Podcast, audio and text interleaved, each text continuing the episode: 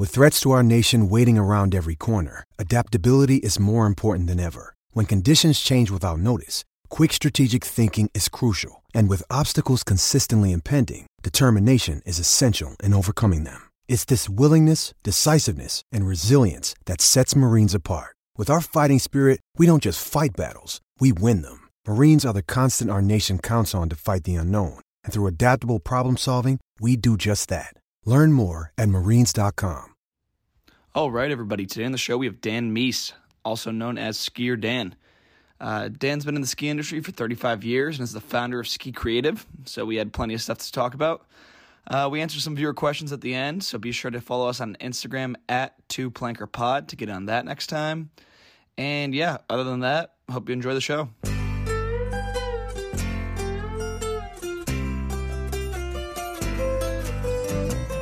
Yeah, so let's get into it. I, I always start off with the an easy but loaded question. Who are you and what do you do?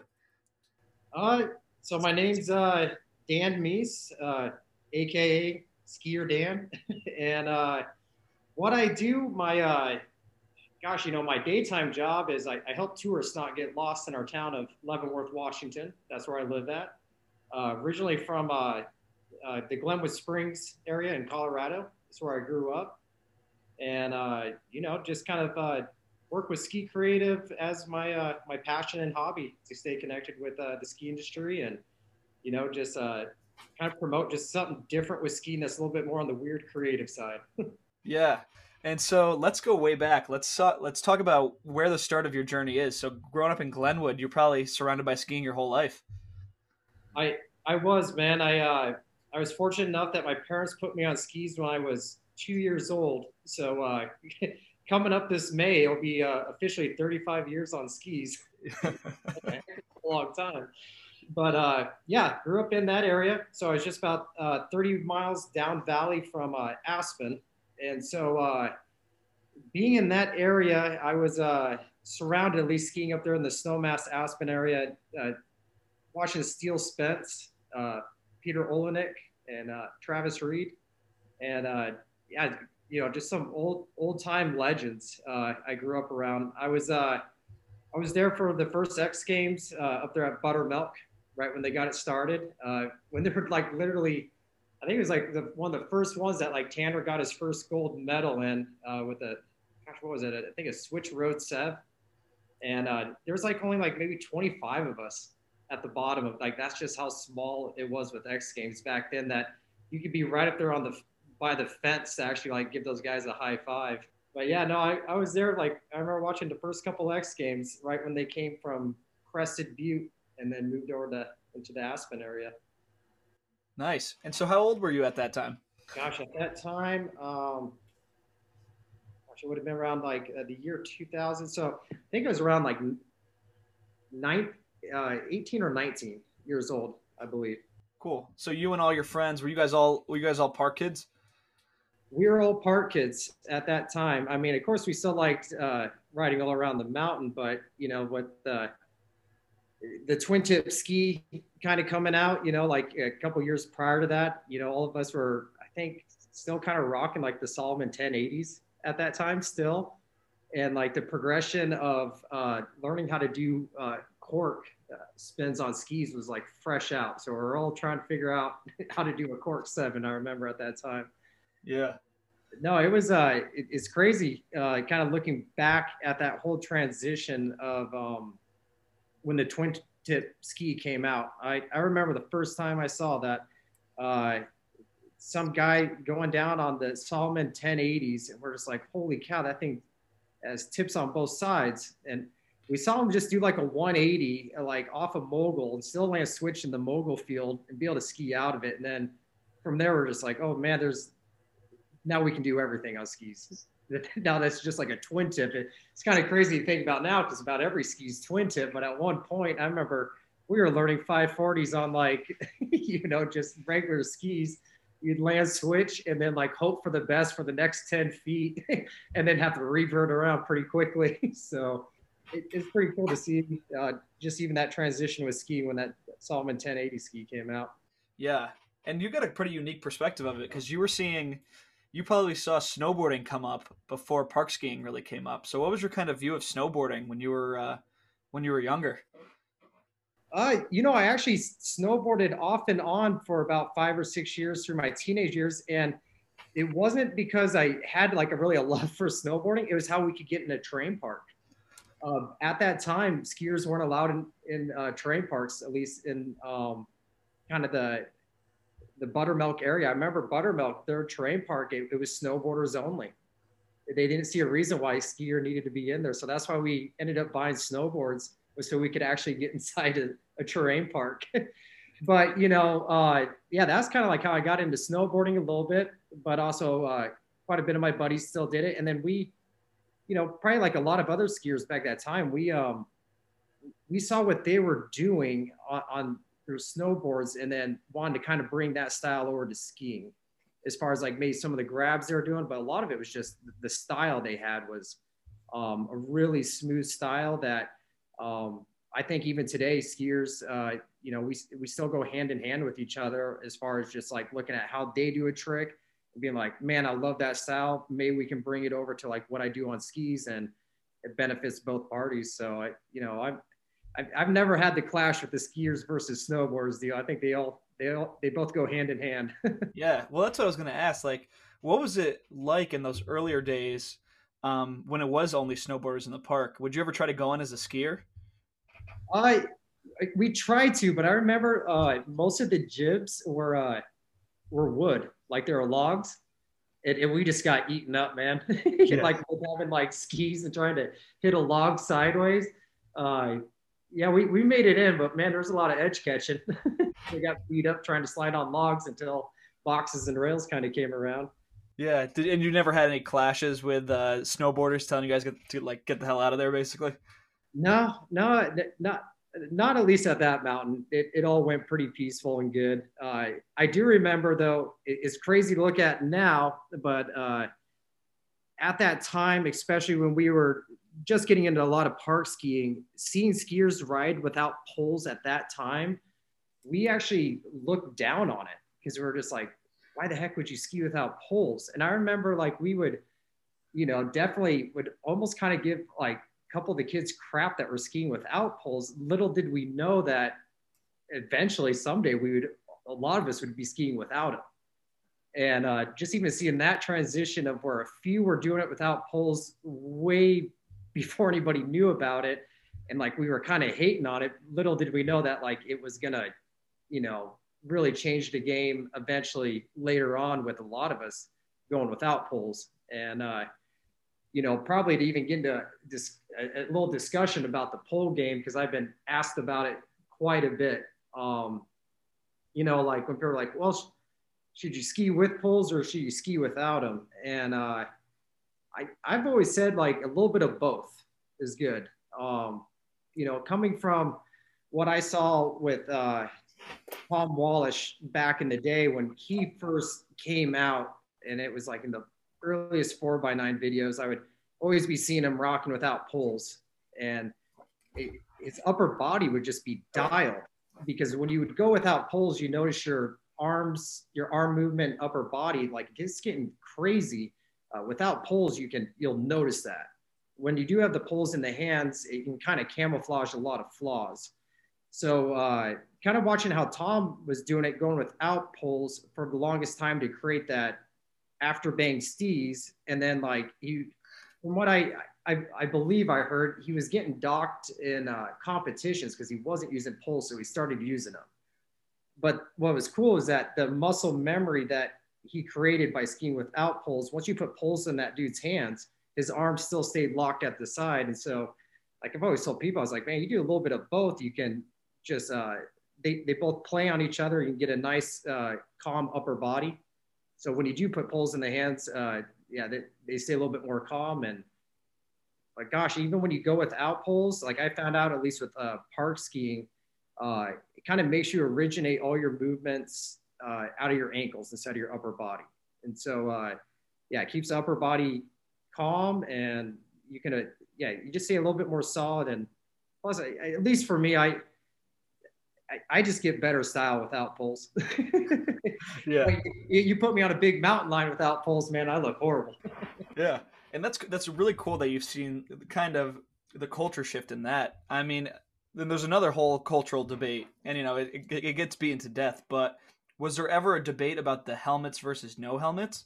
Because I know, like way back, you look at these old, that like really old footage, nobody's wearing a helmet. Like they're all just wearing these little, hats with the pom poms on it. So what have you seen with that, like throughout your time in skiing? Um, you know, I've I, have i I've asked had people ask me because I I don't ride with the helmet too often. Uh, you know, I have you know definitely if I'm doing some risky stuff, but it, it's kind of like to each its own. You know, like if, if you want to wear a helmet, that's totally cool. If if not, that's cool too. Uh, personally, for me, and you know maybe a few others, we all like kind of chuckle at the fact that whenever we put on a helmet, we ended up getting ourselves jacked up because we we put on that helmet. We're just like, all right, now I'm invincible. But that that was only maybe if you hit your head. So we never would hit our head. We would break off our knees or something else. And so I know for me, um, uh, kind of sometimes not wearing a helmet kind of puts me in check, not to get too crazy but uh, I, I still kind of look at the fact of it, it, you know, if, if you do want to wear a helmet, that that's totally cool. It's just, I, I'm just a little bit old school on it. And I just found out I always get myself jacked up whenever I put on a helmet because for some reason then I feel like I'm invincible. yeah, I kind of agree. You know, I, I wear a helmet like the majority of the time, like what you were saying, it, it makes me feel more confident. But I'm like, I don't care if people wear them, if people don't wear them. It's just kind of do whatever you want, you know? yeah, no, I, I agree, man. And gosh, you know, the, the times I think I've worn the helmet the most is when it's like looking like it's gonna be a rough weather day. And it's mostly to keep like my head dry. Yeah, I mean, out here on the East Coast, every day is a rough weather day, basically. So we're never we're never blessed with any really soft snow. So it's always got to prepare for ice.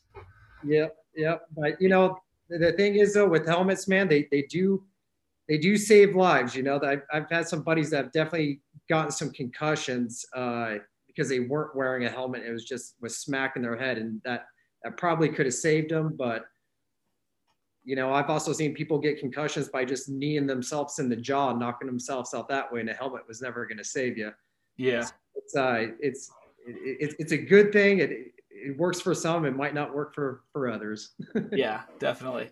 And so another thing that you've kind of you've gotten to see the evolution of is like the video parts in the in the ski movies. So who were kind of some of your early uh, movie influences when you were growing up? Oh, well, definitely uh, Poor Boys Productions. Uh, that that was uh, my biggest influence uh, as far as like really getting a glimpse into like what the ski world was becoming. Uh, movies like uh, 13 and Propaganda and uh, Happy Days. Like those were probably like my earliest movies. I, I'd watch them so much that that the actual tape inside the VHS would get so worn out. I remember I have to put scotch tape on it because I would watch propaganda so many times. And, uh, you know, at least growing up, I say uh, Vincent Dorion was probably uh, my earliest model. I always uh, looked up to with skiing, uh, along with uh, probably JF Cusson. And then as it progressed, uh, you know, through the, the movies that were coming out, the next biggest movie that probably really um, touched with me was the movie Idea by Eric Iberg. And then uh, that movie, I remember when it came out, and I've talked to some buddies about this. Uh, it premiered, I remember, at Evo in Seattle and it was right before Tanner Hall's movie Show and Prove, and we all watched the watched it at the premiere, and we are just like, wow, this is a pretty sick movie, but man, it's just completely different. Like the soundtrack, the vibe of it, and everything, and we didn't really think about it that much until we watched the movie a couple more times after the premiere. And we're like, wow, this might might have been like one of the best ski movies ever made you know, as far as it how it progressed the sport so much. You know, uh, pretty much like the three main guys in there. Who do we have? We had Eric Pollard, Pep Fujas, and uh, Andy Mahre, and they like the whole movie, man. They they didn't ski with poles at all, and they and they did a ton of just crazy stuff in uh, just the backcountry and pillow drops and everything else without poles and uh, for me, uh, seeing that it it just opened up the door of like what you could do without poles, but also just the the style that they brought to it. And then uh, another one is just a soundtrack that they used for that ski film. Uh, same with like Hunting Yeti, uh, which came after that. It was just it went against the grain of what other ski movies have always done, which was a lot of rap and hip hop, and and they went like towards like Kali P, like kind of reggae, uh, all the way into like their second movie, which was a lot of Supertramp, you know, like some classic rock, and it turned the movie more instead of it just being a ski flick, it turned it into like a an art piece. And I think even if you watched uh, Eric Pollard's last movie uh, that he came out with like about a year ago, it's it's the same thing. When people got done watching it, they're just like, it, it's a piece of art versus it just being like a hyped up, you know, adrenaline rush ski movie. And there, there's something about that with those like kind of calmer flow movies uh, with a good soundtrack. It just comes off like a work of art. And I think those last sometimes longer than the ones that are just like balls to the wall, just hardcore movies. yeah. Yeah. And are there any other, uh, you know, as time progressed, were there any other movies that made you think, damn, this is this is changing the game? Because there's been so many different kind of eras of of ski films. Um, yes, it's crazy. You know, like I I know even Tanner said it. You know, like the the the ski game changes uh, with every movie or edit that drops. I now with like social media, it, it changes daily. You know, um, it used to be like you'd wait once a year to see like how the industry was changing. Now it does it quite a bit. Uh, but at least back in the day when uh, it was ski movie premieres and we still had to order ski movies to figure out what was going on in the game. Um, probably one of my, gosh, the, the movie Refresh uh, by Level One, where he teamed up with Warren Miller. Uh, that that was a game changer. I think that was like one of the coolest deals was to actually see how they actually brought Warren Miller out of the woodworks to have him kind of narrate on like a new school kind of ski film. So I remember that was a, a huge film. I know that definitely uh, meant a, a lot to me, like watching it all, all the time because I grew up uh, always watching Warren Miller films, but to watch him narrate a level one, and I also remember uh, Will Wesson's segment in there was just insane, just seeing the jibbing that was coming out. But it it's really hard to say which movie was the pinnacle one that's like you know uh, kind of changed the industry. I still think that the movie uh yeah idea was one and then uh you know i think everybody to this day can gosh if i if i what was that poor boys film like uh, tw- it's the one that Pep Fujas had like the, the best segment ever. Was it 12 12 22 or something like that? But you know um as far as lately, uh, what I've seen that's came out the most recent uh, that has really changed the game, the new Zoot Space movie. Oh yeah. Uh, I don't know if you saw that, but that that two year project that those boys put together, and I I saw what they were doing just on that urban side. Um, I, I, I felt like that movie changed the game a lot. Um, as far as like a, a kind of an underground crew that it they they stayed pretty low key, but man, when they when they dropped something, it it was mind blowing actually to watch that. So I I know this last year that that was probably one of my favorite movies to watch and be like, okay, you guys might have just changed the game a little bit with the urban scene. And that's actually that actually makes the whole idea of like game changing films more relatable for me because you know when I came into the ski scene Stept was already around, Level One's already been around, so I came in with Urban and came in with like all these insane movies. But then I watched Zoo Space and I'm like, oh my god, this is this is groundbreaking. This is something completely different and is so sick. I had I must have watched it like like a dozen times the first week that it came out. Yeah, no, same thing. Um, and it, it's uh, it's a it's a cool one for me. Makes me feel old, but uh, watching uh, A40.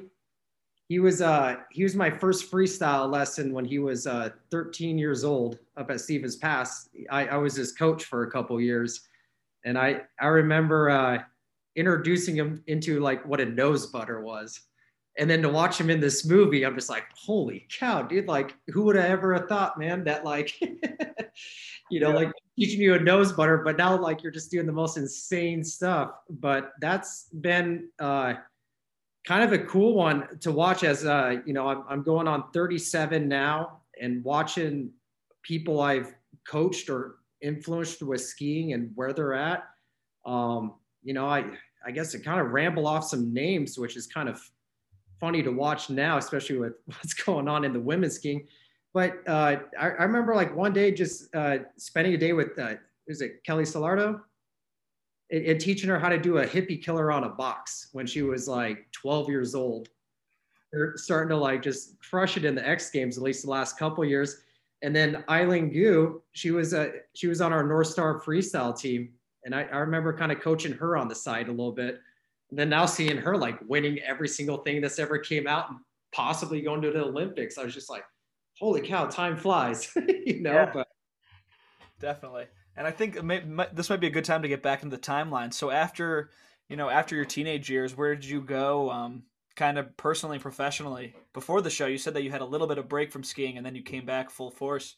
Yeah, so all the way up in uh, was pretty committed with skiing. Was on a really good track with it, all the way until I was about I think 17 years old, and then uh, at least for me in those teenage years, I got into some. Uh, I was just a teenage rebellion, you know. Just got just got into all types of just bad stuff, and then that bad stuff um, took me away from skiing. I lost interest in it, and uh, lost interest in a lot, actually a lot of stuff. It was just kind of a dark part of my life. And then it was right around, I think when I was 19 years old, right around that same time the first X Games came out, I uh, I got back into skiing again, and it it, it kind of just saved my life. Uh, it it kept me occupied. It gave me the the the healthy adrenaline rush that I needed, and uh, then I just hopped into it full on. Um, you know, at that point, and then I moved from Colorado when I was 19 out to Olympia, Washington. And at that point, living in Olympia, I think I was uh, the closest mountain least at that time, was about like four and a half hours away. And, uh, and I was working at an auto body shop. And I, I remember it, I tell my parents, I was like, you know what?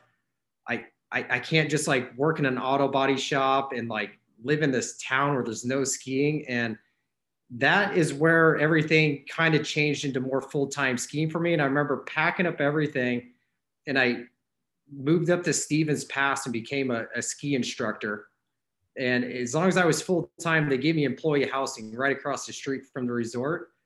And then um, that was it, man. That that that is what started uh, like my full drive back into skiing again. And uh, was actually becoming a ski instructor at a mountain, living in employee housing, doing life like the movie Out Cold, ski every day, party at night. And uh, that's where I just would build jumps in my backyard and wait for a POW day because we didn't have a foam pit or woodward at that point. And that's where I started learning backflips and misty flips in, into POW and then started taking them into the park. And yeah, then, you know, from that age of like probably 21 all the way up to 24, uh, went pretty hard on skis, uh, was doing competitions.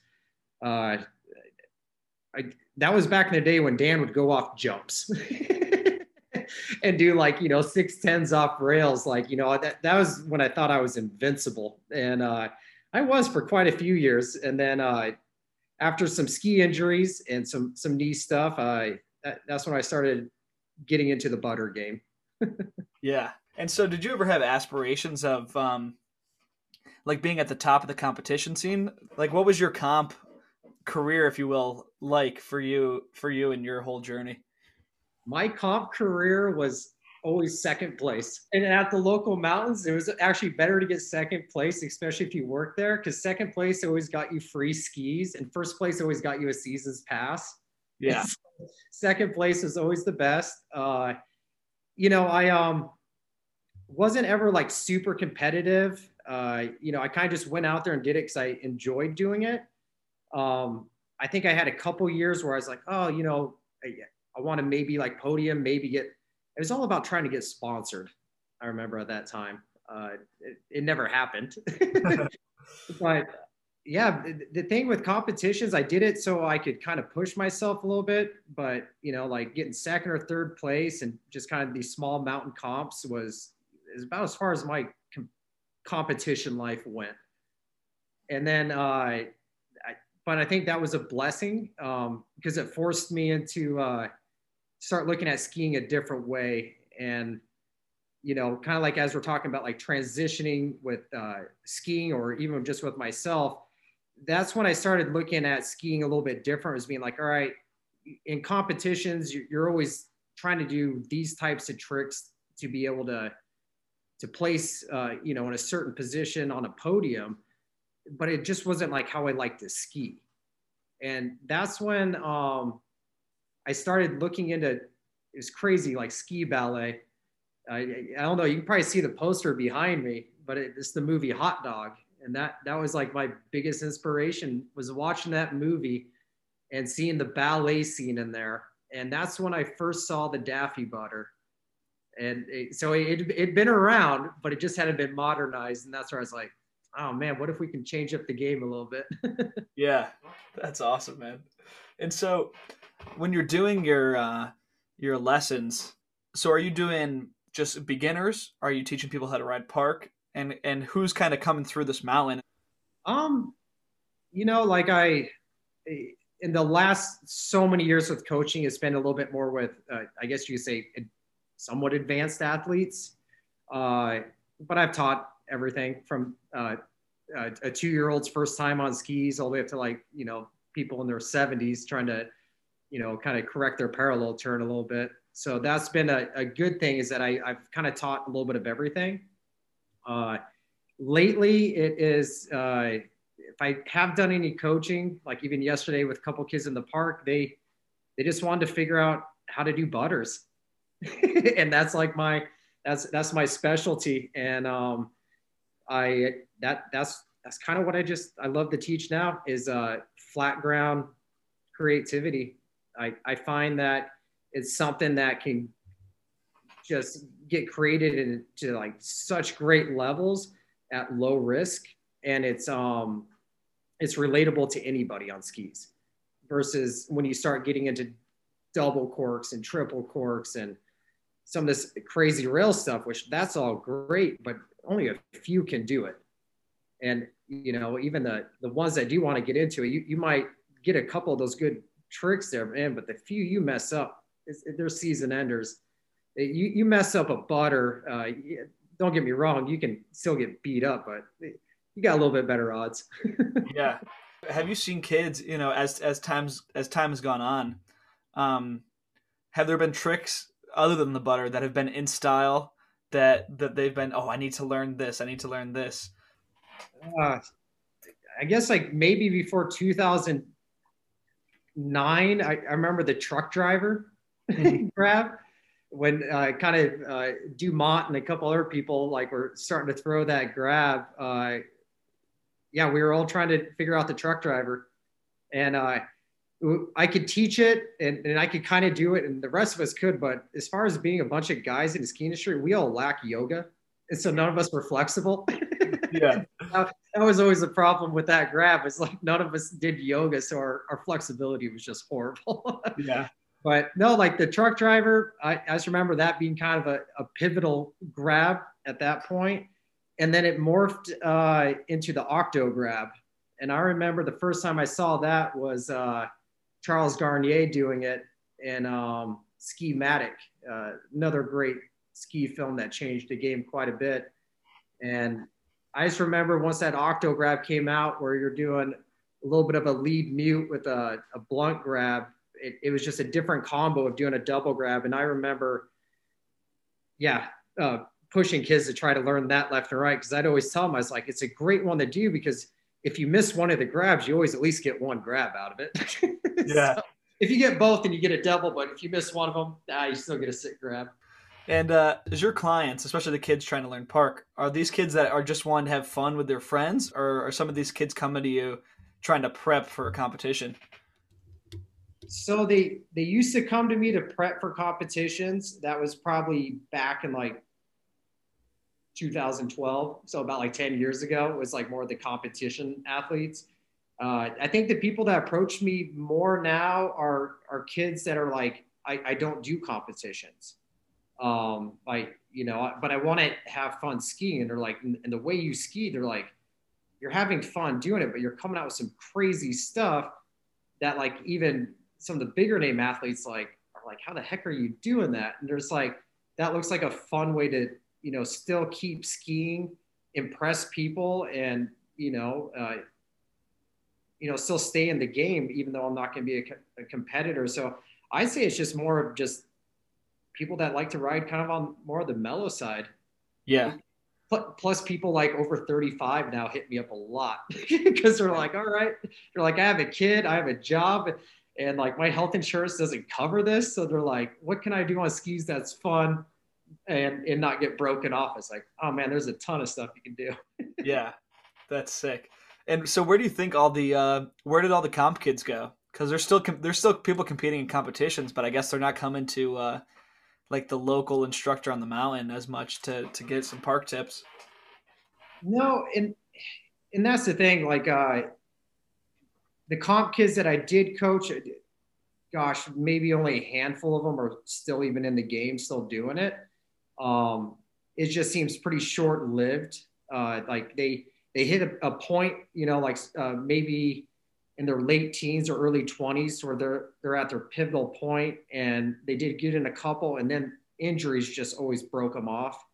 And or it was just the fact that it became a job and it didn't become it wasn't a, a love anymore. You know like they went out there and they were treating it as a job which is you know for some people man you got to make a living off the sport but it, it killed the passion of, of why they actually love to ski and I noticed a couple of them that were great skiers and did do a lot of comps, but they weren't able to get into X Games or you know get first in Dew Tour. They they got frustrated and burned out, and they they ended up getting different passions, you know, outside of skiing, which is totally cool. Like maybe they picked up surfing or they got into working on cars. but I, I saw the competitions scene um, actually uh, take out the the love of skiing for quite a few people because mm-hmm. it just uh, what the vibe of it is. You know, for some people it's cool, but for a lot of people I saw where it, it took away really why why we love to ski and it, it turned it into a job. Yeah. And so, so what's the main mountain that you're riding at right now?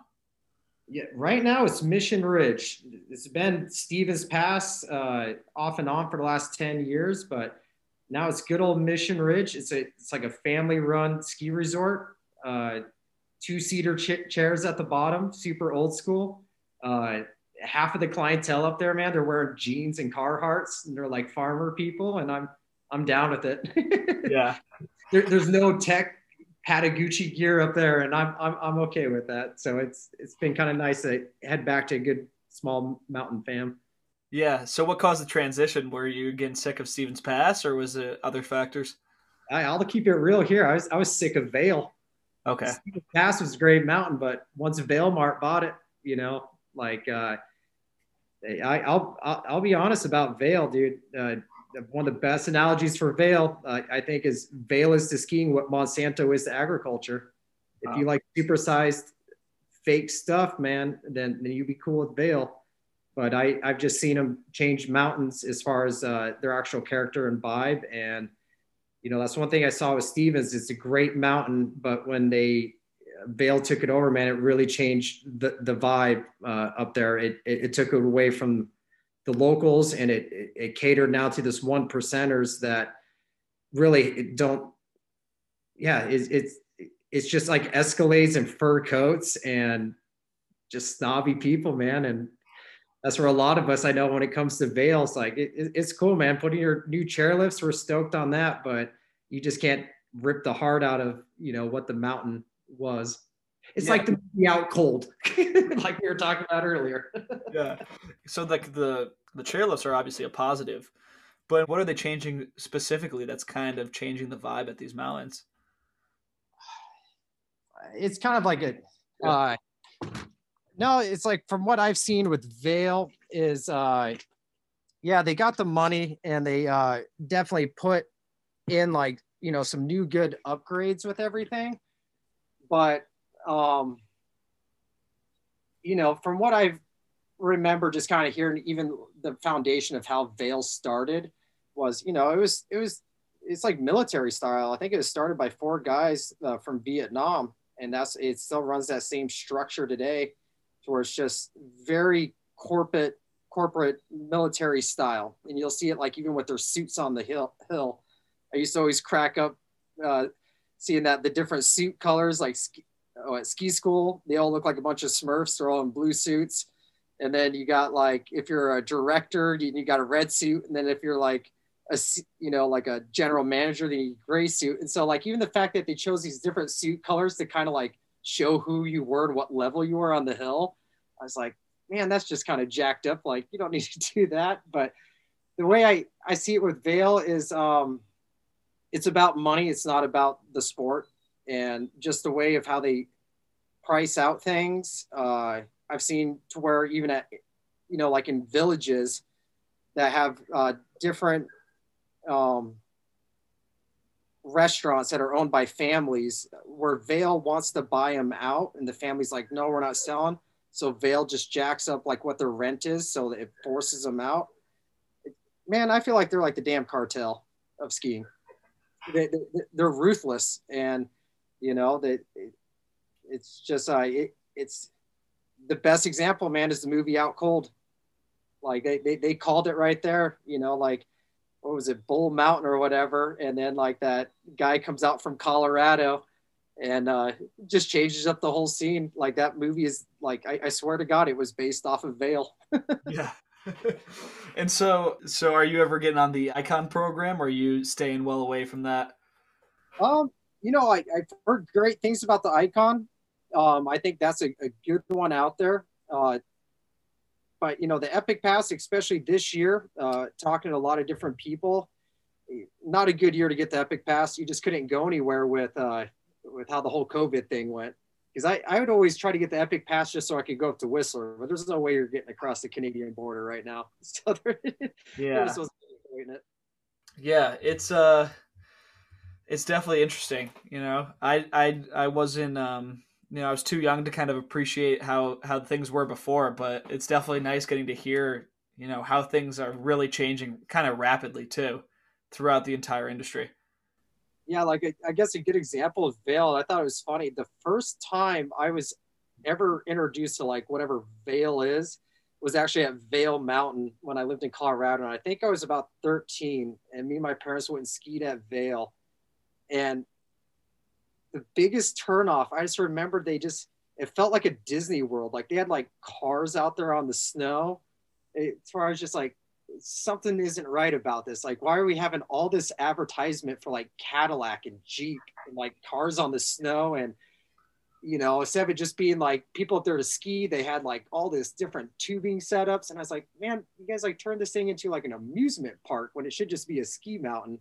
And he- heaven forbid you chose the wrong ski run and you ended up on the wrong side of the mountain. You had to spend the whole day trying to figure out how to get back to your car. yeah. yeah. So, I mean, so you've been doing the the coaching thing for quite a while now. Has has skiing taken you any kind of side routes while you've been on this uh, on this journey? Um, yeah, you know, like it, honestly, probably in the last four years, I haven't really done a whole lot of coaching.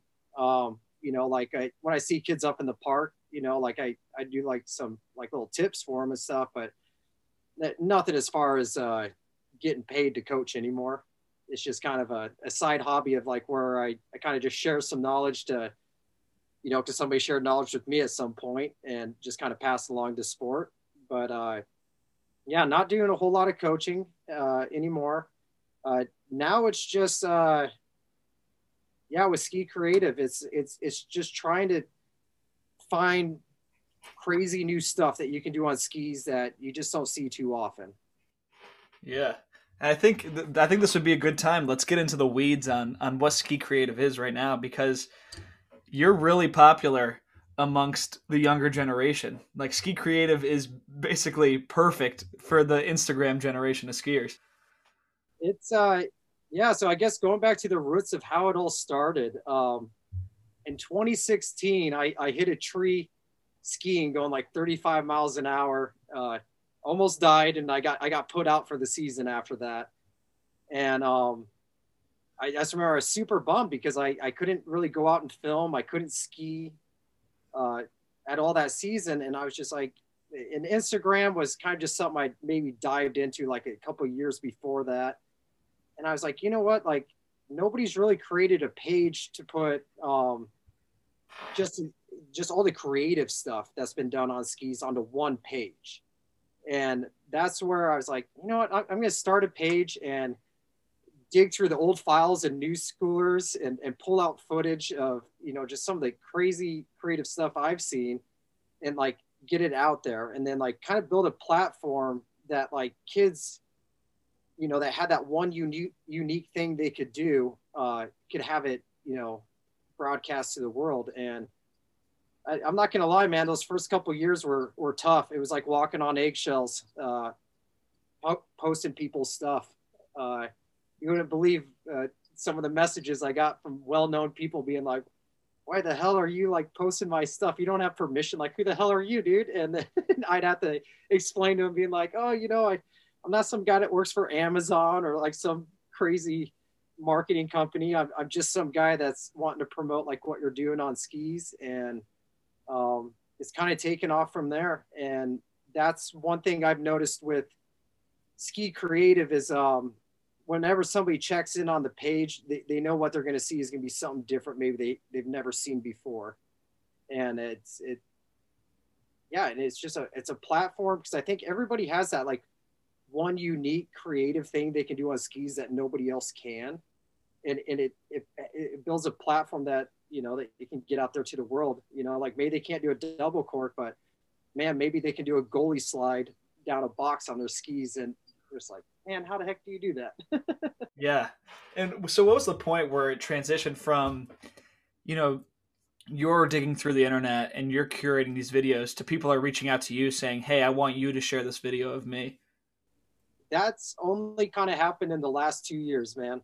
Wow. So, yeah, I, I would be digging for the footage or just scrolling through Instagram trying to find these clips. And it, it's kind of nice now, especially with the busy schedule. A, a lot of stuff just gets sent to me now, being like, "Hey, can you can you get this out there so people can see it?" And I'm like, "Sweet, man, that like saves me time from not having to try to dig this up." So it's it. I feel like at this point, uh, got a good good partnership with uh, a lot of the industry and the athletes. Uh, they they know the guy that's promoting their stuff uh, has been around for a bit, and uh, you know, I, I practice what I preach. You know, like uh, ski creative, man. That, that that's the only way I ski.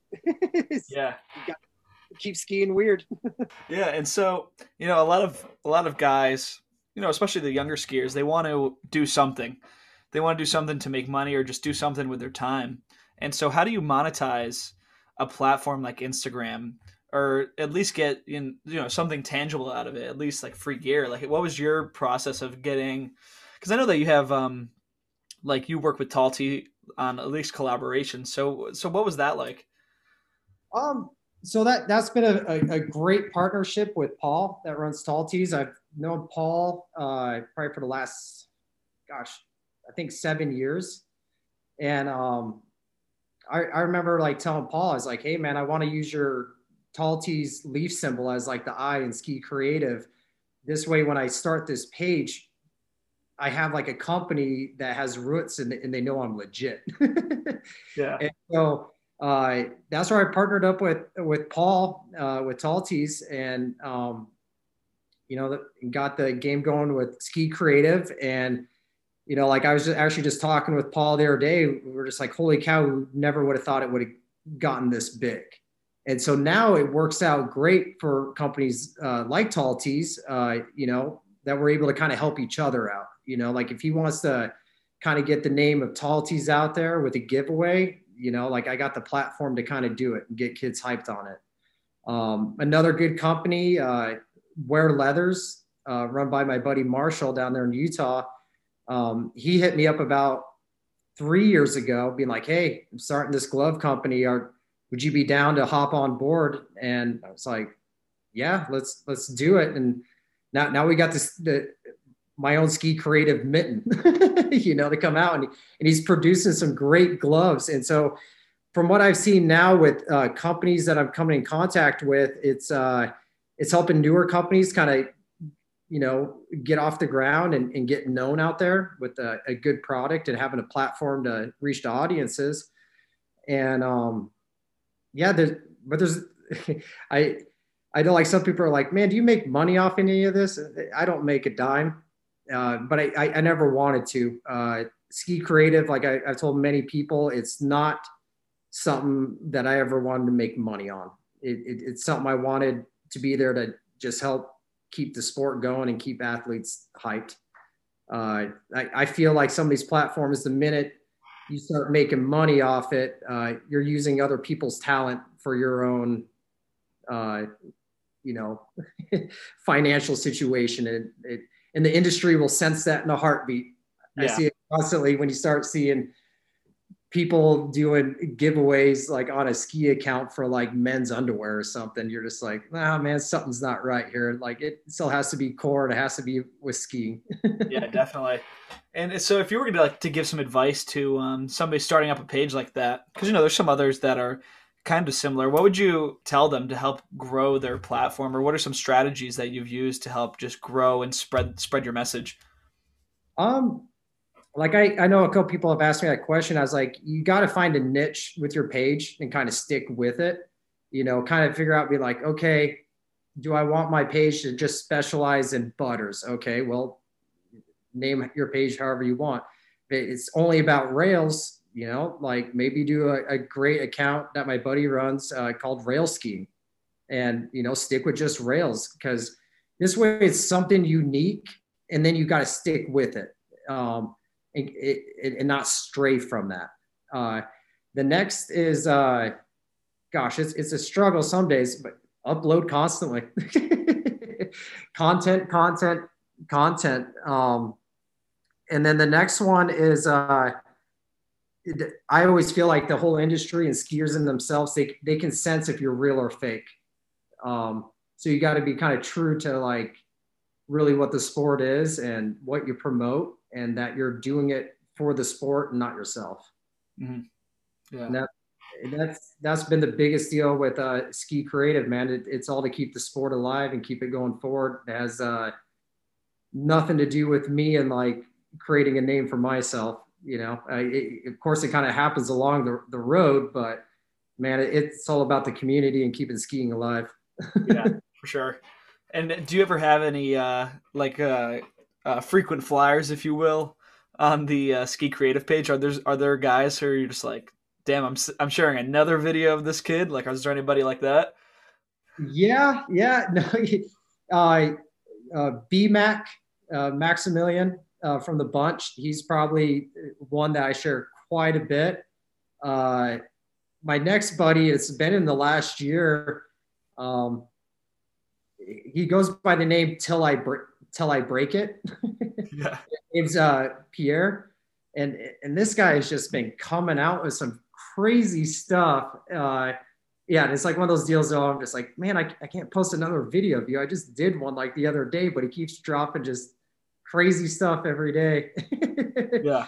So uh, yeah, I say Pierre and BMAC. Uh, you know, two of my favorites. I, I definitely like to, you know, get posts out there on. Um, gosh, there's just there's just so many good skiers out there that are doing crazy stuff. It's hard to keep up with them. yeah. And do you have any help running the account at all? No, and it, it, that's one thing a lot of people think is that there's multiple people running this account. It, it's just me. Yeah. and so like, if any of you guys are listening and I, and I don't respond or to your video or message right away because it's a one man show. yeah.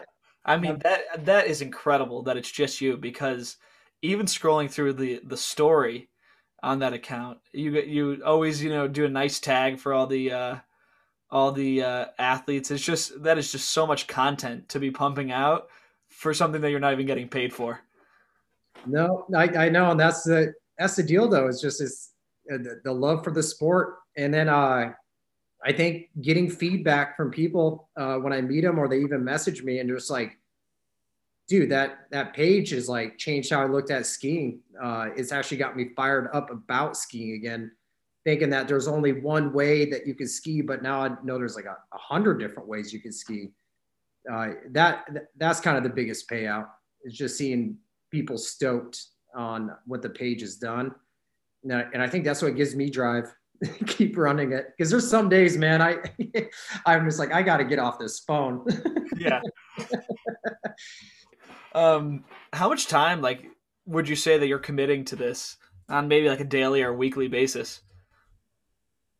Uh, if it was like uh, daily, uh, if I'm not busy skiing, looking at least like three hours a day. Okay. Yeah. Yeah. You know, I think this week has been the only weeks I've been on skis a bunch that maybe it's just an hour a day. but yeah, it's usually about three hours a day. I'm, I'm, I'm wrapped up with uh, social media and it's all right. There's some days where it, it got to try to find a little bit of a balance with it. yeah. Yeah. And have you ever gone like because uh, I've seen some ski creative gear, but have you ever gone for like an official drop where you set say, "Hey, I'm going to print out a bunch of hats and shirts," because that would definitely increase your time commitment by quite a bit. You know, I actually did that uh, like three years ago. I think like kind of the first uh, after the first year of running the account, it was starting to get kind of big. I was like, you know, let's create ski creative hats and beanies. And I still actually have a ton of hats and beanies uh, still left over from that order. And from what I kind of found out with all that was um, I, I created a brand when actually it needed to just be a community. And that's what I saw happen is when I started creating hats and beanies, um, it, it, was running a very fine line of now starting to make uh, a profit off of that name and, and skiers providing footage for that site and just something didn't feel right about it. And I think even the industry kind of sensed it being like, yeah, man, like, why are you trying to create, you know, a product now when you have athletes that ride for all these different companies? And so that's where I, I, I kind of stopped that deal and, uh, just kept it more a community basis to where we're not really committed into one company. Like it's everybody. Um, you know, we work with Tall Tees, we work with Planks, Salomon, K2, Line, Full Tilt.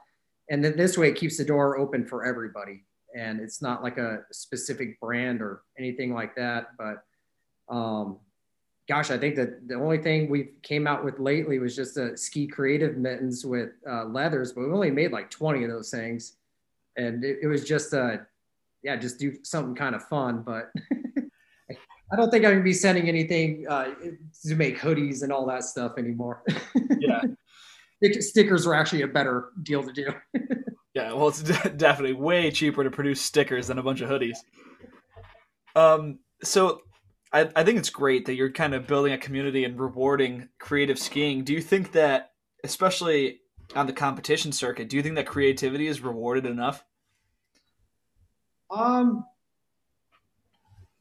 yes and no. Uh, I, I think with X Games uh, bringing in the knuckle huck, I think that has definitely helped out a lot with promoting a little bit more creativity of what you can do on skis. So I think in the competition realm, the knuckle huck has been about one one of the only things lately that I've seen that's been promoting the creativity and it actually gets kind of the respect for what those guys are doing. Mm-hmm. Uh, you know, when I kind of watch slope style, totally respect what everybody's doing in there, but it, it also comes off a little bit robotic, at least to me. Um, yeah, knuckle huck though, man, you never know what you're going to see. yeah. so I think that's been a great one. And I, I've seen it even with uh, terrain parks after the, they brought knuckle huck into the X games, like, you know, terrain parks and I be like, oh, we're actually going to spend a little more time on our knuckle here versus our jump because more people can uh, hit it. You know, it's just, uh, you know, everybody from, you know, my age that wants to just do a nose butter off it, it to somebody that wants to like, gosh, you know, get into like a, a, core five or seven off that knuckle. You, you can please everybody with the knuckle. Yeah. the jump. For sure. And so uh, we're getting close to an hour here. I think this would be a good time to move into some uh, viewer questions. So Hudson White asks, uh, "How do you make your money?" And so we kind of get, went over it. You have a, a day job. Yep, yep. So that's that's how I make my money is off uh, my day job, uh, making sure tourists don't get lost in this Bavarian town I live in. Yeah, so that, that, that's how I make money. Uh, as far as uh, with the ski industry, I, have had a, a, little bit of payout with some coaching, um, but but that's been it, man. yeah, and he also asks, uh, "Would you consider yourself the butter king?" uh no, I, I, I, maybe one of those guys that butters a lot and is known for it, but definitely not the butter king. There's, there's, uh, there's definitely some bigger kings out there that have done it. Um, I just think probably with the platform, maybe, maybe, I just get a little bit more eyes on my stuff, but not the butter king. yeah. If anything, I, I think uh, it, Mr. Topher. Uh, I think Topher's the butter king. You know, and uh, you know, to, and to kind of, I, I need to kind of dive into that a little bit. Uh, is uh, Topher is. I, I took the because people always ask like where the heck did Daffy butter come from and I know it's a love hate butter trick by some in the sport but I uh, I got it from the movie Hot Dog watching uh, Harkin that was his name in the movie do it on the ballet scene and so I I kind of modernized it uh, a little bit into like the new school realm. And then I, I believe from what Topher's told me, he saw me doing it and then he just took it to the next level.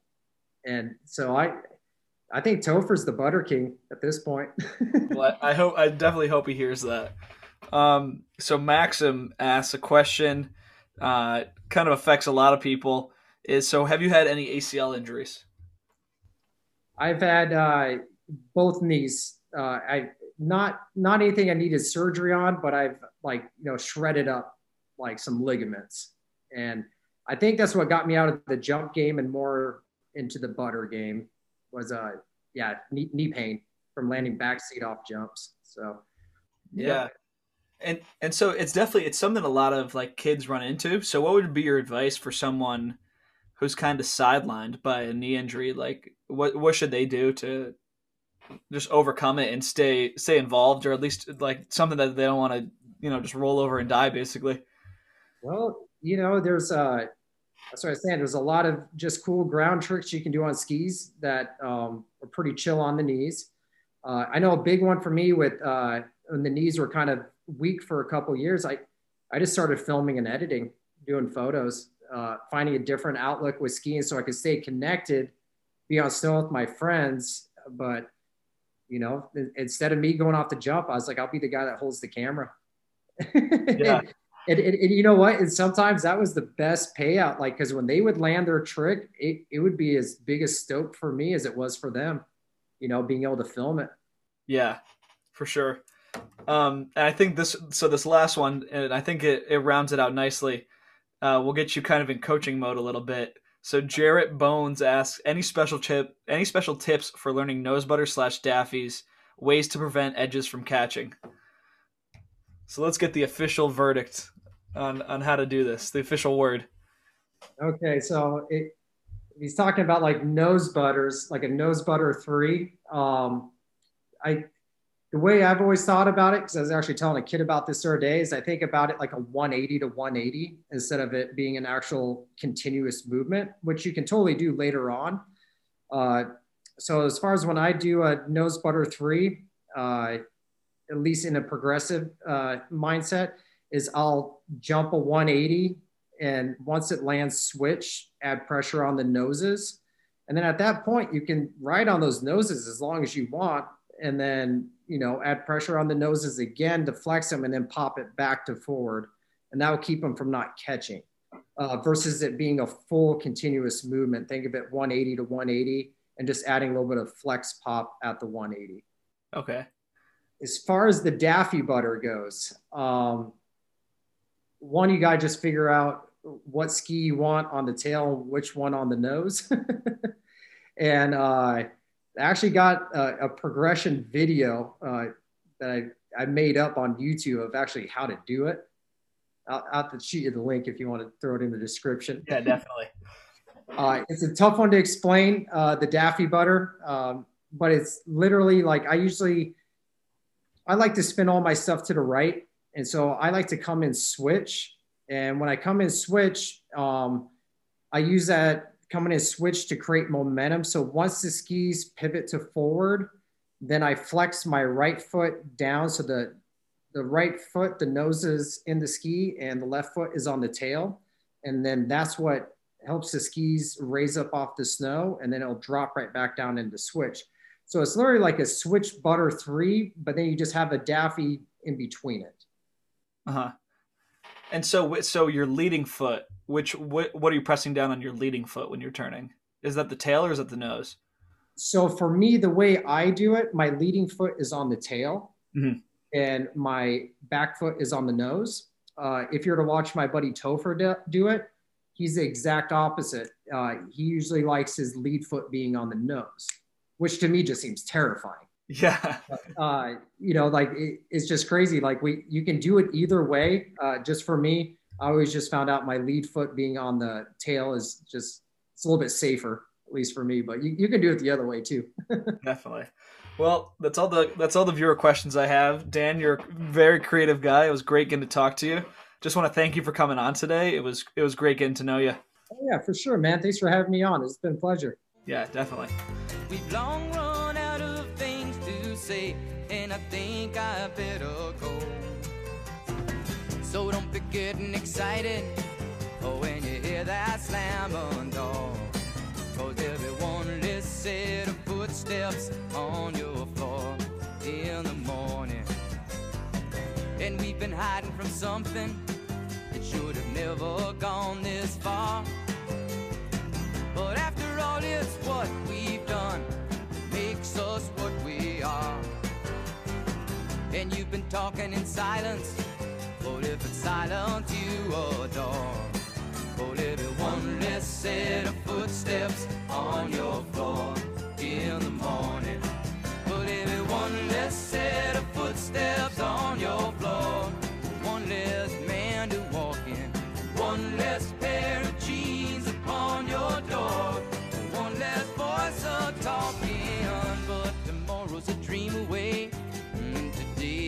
turned to dust.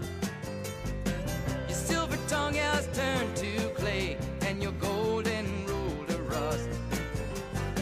If that's the way that you want it, well, that's the way I want it more. Cause every one less set of footsteps on your